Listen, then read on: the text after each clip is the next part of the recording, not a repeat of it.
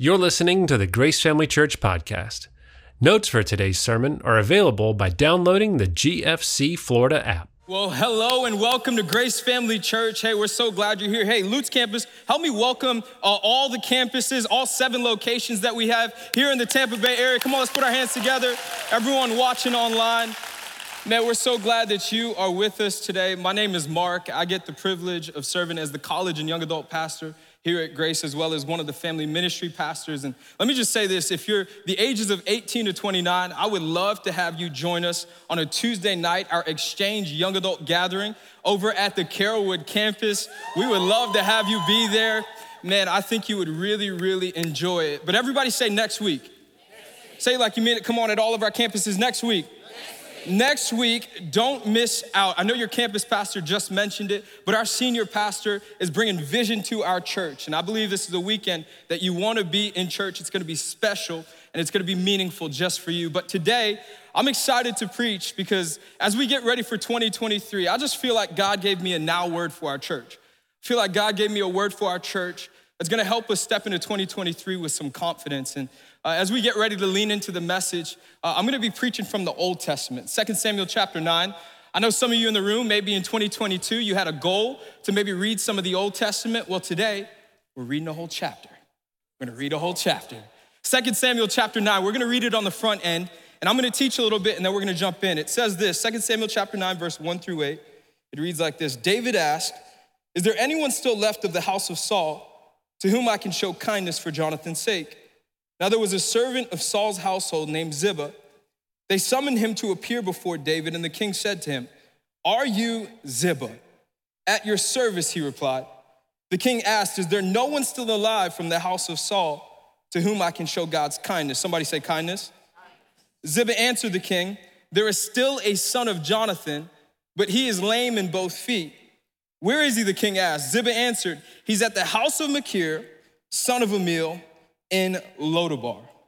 So King David had him brought from Lo Debar, from the house of Machir, son of Amiel. Verse 6, so when Mephibosheth, son of Jonathan, the son of Saul, came to David, he bowed down to pay him honor. David said, "Mephibosheth." Somebody say Mephibosheth. Come on, our church is speaking in tongues. Hallelujah. So David said, "Mephibosheth, at your service," he replied. "Don't be afraid," David said to him, "for I will surely show you kindness for the sake of your father, Jonathan. And I will restore to you all the land that belonged to your grandfather, Saul, and you will always eat at my table." Mephibosheth, he bowed down and said, "What is your servant that you should notice a dead dog like me?" Today, I want to speak to you from this idea of moving on from Lo Debar. Moving on from Lo Debar. Turn to your neighbor next to you, say, "Hey neighbor, it's time to move on." And turn to your other neighbor and say, "Other neighbor, well, we better get moving." I love it. As we jump into this text, I want to focus on this place called Lo Debar because here's what we know in the text. Lo Debar is not only a literal place that we hear about in scripture. Lo Debar is a figurative place that many of us have been trapped in. And I believe God's calling us to break free of this place called Lo Debar. But before we talk about Lo Debar, we first have to understand how we get to this moment in 2 Samuel chapter 9. And we hear about this man by the name of David. David, he was just installed to be king over Israel. But it's important you understand, before David was installed as the king over Israel, there was a man by the name of Saul. Everyone say Saul. See, Saul, he was the king of Israel. And when we think about Saul, what it's important we understand, Bible tells us that Saul was corrupt at heart. And before David was installed as king, he was serving as King Saul's right-hand man. And as David was serving as King Saul's right-hand man, the Bible tells us that Saul became jealous of David. See, scripture tells us that David, he started to increase in influence. Ladies one day, they start singing this song. I can't sing to save my life, but I'll try it. Ladies come out into the streets and they start singing, "David has slain tens of thousands, but Saul has only slain thousands." The people of Israel, they loved David. They fell in love with this man. And in this moment, King Saul, he's plagued by jealousy. How many of you know comparison kills? And in this moment now, we have Saul wanting to kill this man by the name of David. And now we get to this moment right before 2 Samuel chapter 9, where we see Saul and his son Jonathan. Jonathan was actually David's best friend. They're killed while at battle. And right after this, we see the people of Israel, they actually end up rejoicing because for them, this meant peace. Because for the first time in a long time, they have a trusted leader. Now I want you to get this though, because it would be seen as customary for any new king that was installed to be the leader of a nation to kill everyone that was attached to the previous king. So all of the family, all of the friends, everyone that belonged to that person, that leader, they were deemed as dead. But I just want you to understand, look at what David's response is. David says in this moment in 2 Samuel chapter 9, verse 3, he says, "Is there anyone still left of the house of Saul to whom I can show kindness?" See, David in this moment, he's setting the table for what it looks like to live a life filled with grace. He's saying in this moment, I don't want to hurt this person, I want to help them. I don't want to kill them, I want to show them kindness. David's not looking for vengeance. David is setting the scene to extend grace. And in this moment, what we learn is that this man by the name of Ziba, he was one of the servants. He responds after David asks this question. He says, "There is still a son of Jonathan, but he is lame in both feet. Where is he?" David asked him. Ziba answered, "He's at the house of Machir, son of Amiel, in Lo Debar." In Lo Debar. I want to take a moment to speak to you about Lo Debar because like I said, Lo Debar, it's not just a literal place that we read about in this text. Lo Debar is a figurative place that some of us have been trapped in. And it's important you understand when we think about Lo Debar, this in this day and age, it was known as the place of no existence. Nothing existed in Lo Debar. Nothing good came out of Lo Debar. Many people believed God would never visit this place. Have you ever been on vacation somewhere and go, this is it? Like, this is what we signed up for? So many men in the room probably ended up in that destination, so you forfeit to your wife to plan all the vacations. It's okay, I just made that mistake. But this was Lo Debar, like no one ever wanted to vacation in Lo Debar. No one ever wanted to visit Lo Debar. But when we look at the text, we realize there's a man that's been trapped in this place. He's been trapped in this place for many years. And I would submit to you that many of us, we've been trapped in this place for many years as well. And when we study Lo Debar, what we realize is there's three meanings that I believe many of us can identify with. The first meaning is this: Lo Debar was known as the place of no bread. And some of us know in the room exactly what it feels like to be trapped in a place where each and every day we wake up with a void in our heart. Each and every day we wake up hungry and thirsty for some satisfaction in our soul. We wake up with this tension. We wake up with this overwhelming feeling of angst. And nothing at the end of the day seems to give us satisfaction for our soul or gives us any peace. I just want to speak to some of the young people in the room. So many young people, when you find yourself hungry and thirsty for some peace and satisfaction, so many of us, we make the mistake, and what do? We start turning to people. Start turning to the wrong crowds, a boyfriend or a girlfriend, and instead of focusing on God, we make a god of that person. So many of us in the room, when we're thirsty and we're hungry for some peace in our life, what we start doing when we go to work, we start treating that colleague or coworker as if they're our spouse.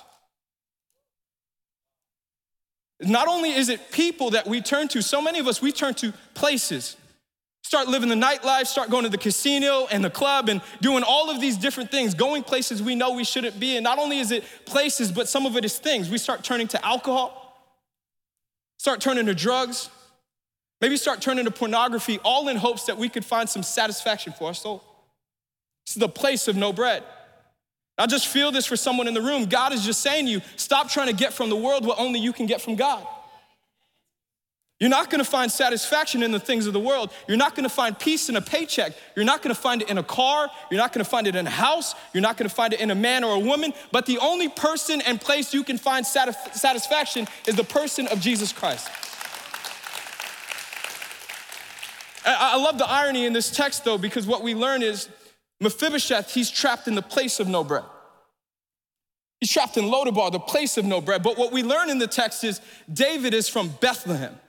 And Bethlehem in the Hebrew means the house of bread. Every time I think about this, I'm just reminded Jesus is also from Bethlehem. So what does this mean? The king, he is calling this man from the place of no bread. He's calling him to the house of bread, the place where he can find satisfaction for his soul. Just feel this for someone in the room today. You've been trapped in the place of no bread. Can I tell you, he is the bread of life. He is who he says he is. He's faithful. Are you trapped in Lo Debar?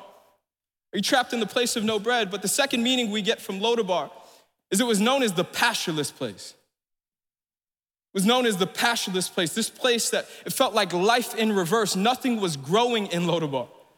Nothing was flourishing in Lo Debar. This was life in reverse. And I know some of you in the room today, some of you online, some of you at all of our locations, you can resonate with this because you feel like you're in the pastureless place of life. Like, man, I didn't think, or I thought at this point in my life, I would be farther along in an area. Some of you feel like your marriage is pastureless today. There's no connection. There's no growth. We're not growing together. Some of you feel this way about your finances or your family. Maybe you feel like you have a wayward child under your roof. You feel like your family's pastureless. You feel like your career is pastureless. I even think maybe some of you in 2022 or in the past years, it feels like it's been pastureless for you because nothing seems to be going the way you thought it would be going. The past few years have just consisted of loss after loss, letdown after letdown, setback after setback. And at the end of the day, you arrive at this idea that I guess God is not working all things out for my good, therefore I should just give up. Just want to remind someone today, in the midst of opposition, in the midst of challenge, I don't believe that's a moment for us to shrink back in our faith. I believe that's a moment for us to stand firm and hold on to God's promises. That God, if you brought me to it, I'm trusting you will bring me through it. God, I know you are faithful. I know you're a healer. I know you're a deliverer. I know you're a rock. I know you're a redeemer. God, I am trusting that you are in control. You may feel like you're stuck in the pastureless place of life, but can I tell you, this is a moment for you to stand firm in your faith. The third meaning I want to speak to today is Lo Debar was also known as the place of no communication. The place of no communication. And I just believe when some of us experience these challenging moments in life, some of us feel like we can't talk to anyone about what we're going through. Some of us feel like we can't share with anyone what we're walking through. Some of us feel like we can't, no one can empathize with what I'm walking through. No one understands my struggle. No one understands what I'm experiencing in this moment. So what do? We suffer in silence. We don't get the help that we need. We stay trapped because we stay silent. And I think about a moment in my life when I was struggling in silence. I remember just being a young man in a new city in Miami, Florida, where I moved to go play college football. And I remember quickly after getting to college, just felt like setback after setback.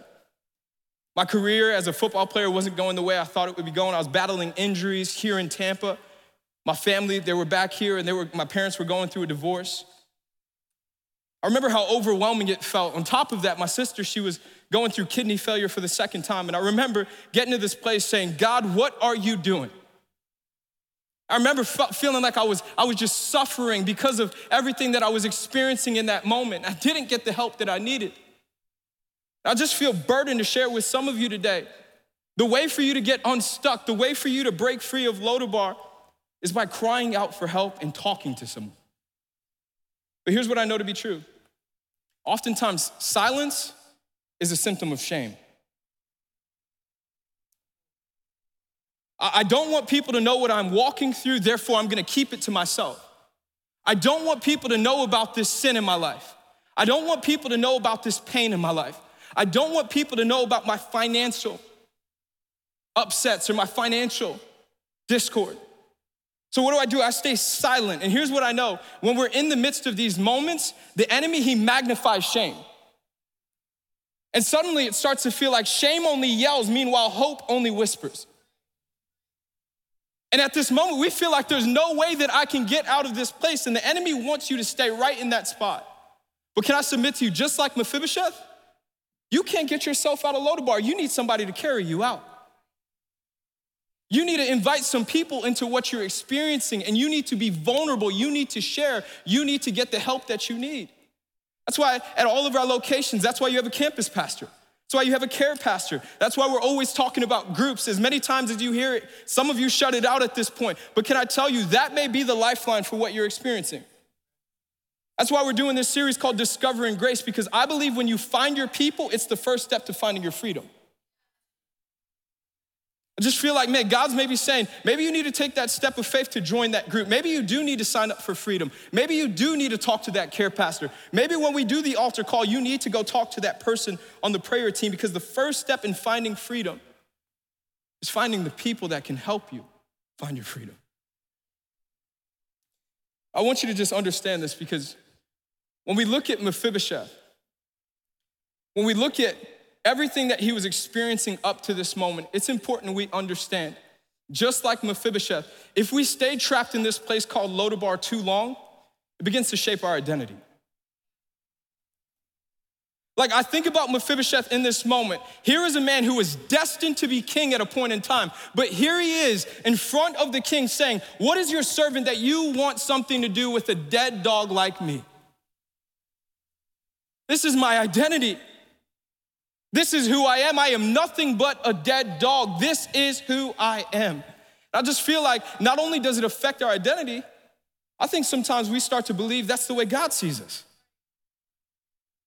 Man, I find myself trapped in the place of shame, therefore I am ashamed. And because I am ashamed, God wants nothing to do with me. Because I am ashamed, God can't use somebody like me. I am ashamed, therefore God must not be working all things out in my life like he said he would. I just feel like some of us need to understand, God sees you, he knows you, he loves you, he's after you. But he wants you to take this step to invite him in so you can break free of Lo Debar. He sees you. He knows you. He loves you. He cares about you. And he wants to use you. But you got to get some people in your corner that are going to help you break free of this place.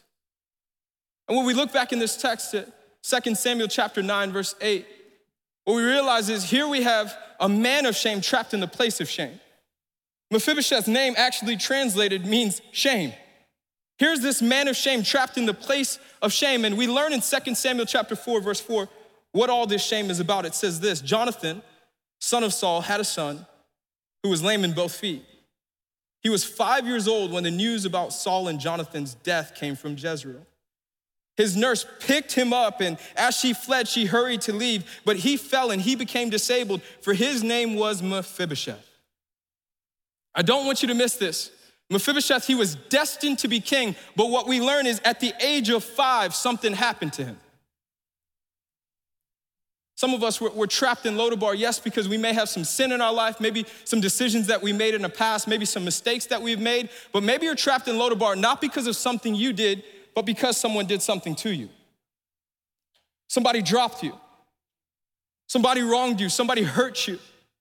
Somebody walked out on you, somebody lied to you, and it's got you trapped in this place where I feel like I can't break free. And I just want you to understand, because like Mephibosheth, some of us are in the room today, some of us are watching and listening to this message. And here we are 5, 10, 15, 20 years down the road, but we still can't break free from that thing that happened to us. We still can't forgive that person that wronged us. And here's what I know about unforgiveness. The Bible speaks all about it. Unforgiveness is robbing you of the life that God has called you to. Some of us need to understand unforgiveness, what it does, it produces a root of bitterness in our life. And when that root of bitterness takes place, when it takes hold of us, it keeps us from experiencing God's harvest for our life. And some of you today need to understand the difference between you staying trapped in Lo Debar and breaking free of this place is forgiving someone. Forgiving that coach, forgiving that, maybe it's an old pastor, forgiving that colleague or that coworker, maybe forgiving your spouse, maybe forgiving your parents. You gotta forgive that person, or else you will be kept stuck in Lo Debar. Just stay stuck in Lo Debar. And the only way, I believe this whole message points back to this simple fact, the only way we can break free of Lo Debar is by understanding grace. It's by understanding grace. I just hope you're seeing this when we talk about this story today. This is a story of grace. And in a greater sense, this is a story of the gospel. That you and I are Mephibosheth. Sin has not only crippled me, but sin has killed me. And sin has left me in this paralyzed place. But there is a God in heaven who loves me so much despite what I've done that he sent his only son to die on a cross for me so I could walk in freedom, so I could break free of Lo Debar. This is the gospel. This is the good news.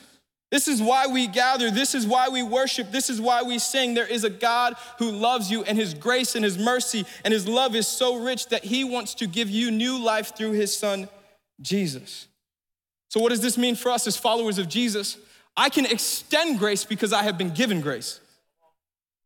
I can forgive others because I have been forgiven. I just believe this with my whole heart. The difference between being a hearer of God's word and doer of God's word is your ability to forgive someone. It's your ability to say, you know what, you have wronged me, but I have wronged God. Therefore, I am forgiving you just as he has forgiven me. It's forgiveness. This is a story of grace. And in 2 Samuel chapter 9, verse 7, I love how this story continues. Look at what David says. David said, don't be afraid. Mephibosheth, I will show you kindness for the sake of your father, Jonathan. And I will restore to you all the land that belonged to your grandfather Saul, and you will always eat at my table. I wrote it down this way. Grace is kindness. Grace is kindness. I don't want you to miss this because Mephibosheth, he had King Saul's blood in his veins. And because he had King Saul's blood in his veins, Saul was the enemy of David. And by nature and by right and culturally at this time, this meant death for Mephibosheth. But instead, the king says, I don't want to kill you. I want to show you kindness. I want to restore to you life. I want to bless you. I don't want to hurt you. I want to help you. I just feel like this is a picture of you and I. No matter how we look at it, the Bible tells us we all have sinned and fallen short of God's standard. The Bible says in Romans chapter 5, verse 12, that sin entered the world through one man by the name of Adam. No matter how we think about it, you sinned, I sinned, we all have sinned. And because of that, I have Adam's blood in my veins. And because of that, that means death. But because of God is rich in love, he's rich in grace, he's rich in mercy, he says, no, that means life if you come to know my son Jesus. If you come to receive this good news, if you come to know my son for who he is, that means life. See, grace is kindness, but not only is grace kindness, grace is restoration. Grace is restoration. In verse 7, David said, I will restore to you all the land that belonged to your grandfather Saul, and you will always eat at my table. I'll restore you, Mephibosheth. I'll restore to you everything you lost, all of the land, the whole estate, all of the wealth, all of the possessions that belonged to your grandfather Saul. I'm restoring it back to you. I just feel this is a word for someone in the room today. Everything you feel like you lost, God's restoring it back to you. Everything you feel like you lost in that marriage or in that divorce, God's restoring it back to you. I believe for someone in the room, 2023, this is the year of restoration for you and your family. He's restoring your family. He's restoring your child. Don't give up. Don't get weary. He's restoring your faith. He's restoring your finances. He's restoring your mind. You may have been dropped, but he's restoring your confidence. Your heart may be broken, but he's restoring your heart. He's the God of restoration. This is who he is. Grace is restoration. But I'm so moved when I think about the end of this story. Because in verse 11, the story closes out in 2 Samuel chapter 9, it says, so Mephibosheth, he ate at David's table like one of the king's sons. I just can't dodge this. I just can't move past this because to me, this means grace. Grace is being given a seat at the table. Grace is being given a seat at the table. See, every time I think about this verse, I'm just brought back to my childhood, where on Sundays, me and my family, we would sit around the table. And the table, it's a picture of family, where there you sit with your siblings and your father. He's sitting at the head of the table, and at the table, you find a sense of security. Why? Because there's provision on the table. The father, he provides. There's provision for you on the table. But not only that, my father, he would bring vision to our family. He would speak to the future of our family. He would speak to who God was leading and calling us to be as a family. But for Mephibosheth, being seated at the table, it didn't just mean security. It didn't just mean provision. It didn't just mean vision. For Mephibosheth, a seat at the table, it meant a new beginning. It meant a hope for his future. I don't want you to miss this because I want you to think about this. If I'm Mephibosheth, my legs don't work. I've been paralyzed for all of these years, and every time I look at these legs, all I'm reminded of is my shame. All I'm reminded of is my pain. All I'm reminded of is that I've been trapped in Lo Debar. I'm reminded of the people that dropped me. I'm reminded of the people that hurt me. I'm reminded of the people that walked out on me. I'm reminded of all of my mistakes. I'm reminded of my past. And how many of you realize if I'm being carried to the table, everyone around the table sees my shame. Everyone around the table sees that I've been trapped in this place called Lo Debar. But can I tell you, the moment that I'm seated at the table, all you can see is from the waist up. What does that mean for some of us today? For some of us, that means if the Father is seated at the table and all I can see is from the waist up, I'm no longer worried about my past. My Father, he speaks to my future. My Father, he doesn't worry about my infirmities. No, his grace covers up my infirmities. His grace covers up my mistakes. His grace covers up all of my shame. His grace covers up all of my mistakes. His grace covers up all of my hurts. His grace covers up all of my pain. He gives me a new beginning.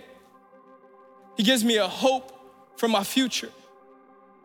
I don't know what you walked onto one of our campuses with. I don't know what type of shame or what type of pain or what type of guilt you've been carrying, but here's what I know. The King does. And he's faithful. He knows exactly where you are, and he knows exactly what you need, and he wants to get you out of this place called Lo Debar. But you gotta be willing to receive the invitation. For some of us, this message practically what it looks like in our life is this. Number one, maybe for you, you need to focus on forgiving that person that dropped you. If you wanna move on from Lo Debar, if you wanna break free from Lo Debar, maybe you need to just forgive that person that wronged you. Some of you need to make a decision. I'm not carrying that shame or that guilt or that pain or that resentment or unforgiveness into 2023. I'm leaving it here. I'm leaving it in 2022. Maybe for you, in the practical sense, to move on from Lo Debar, maybe the simple application step for you is to maybe open up and share with some people what you're walking through, to get vulnerable with that small group in hopes that maybe some people could carry you out of this place called Lo Debar. Maybe for you, you have leadership potential and God is saying, no, I want you to be the person to step up and start leading in the church to carry some people out of Lo Debar. But for all of us in the room, I just believe this wholeheartedly. The practical application is to accept the invitation to have a seat at his table. See, the seat at the table, it's an invitation to new life. It's an invitation to a new relationship with Jesus. It means a new beginning. So for someone maybe in the room or online or at one of our campuses today, I just believe that today is the day that you make that decision to say, the old is gone, the new is here. I'm running after you, Jesus. Every head bowed, every eye closed. All across the room, right where you are online or at one of our locations, if that's you and you feel this tug on your heart, I want you to know that's God tugging on your heart. And the Bible says in Romans chapter 3, verse 23, for all have sinned, and sin didn't just cripple us, sin killed us. Sin separated us from God. The Bible says in Romans 6:23, for the wages of sin is death, but the gift of God is eternal life in Christ Jesus. The God of heaven, he wants to show you kindness. He wants to give you the greatest gift, which is a relationship with Jesus that leads to a new beginning. See, the good news is that Jesus, he died on a cross. He didn't just die on a cross, he died on our cross. So we could be made free. So if you would just believe that truth, the Bible says that you would receive life and life more abundantly. If that's you and you're saying, I want a relationship with Jesus, right where you are, I just want to lead you in a prayer that I believe is gonna set you free of this place called Lo Debar, and it's gonna give you a new beginning and a new relationship with Jesus.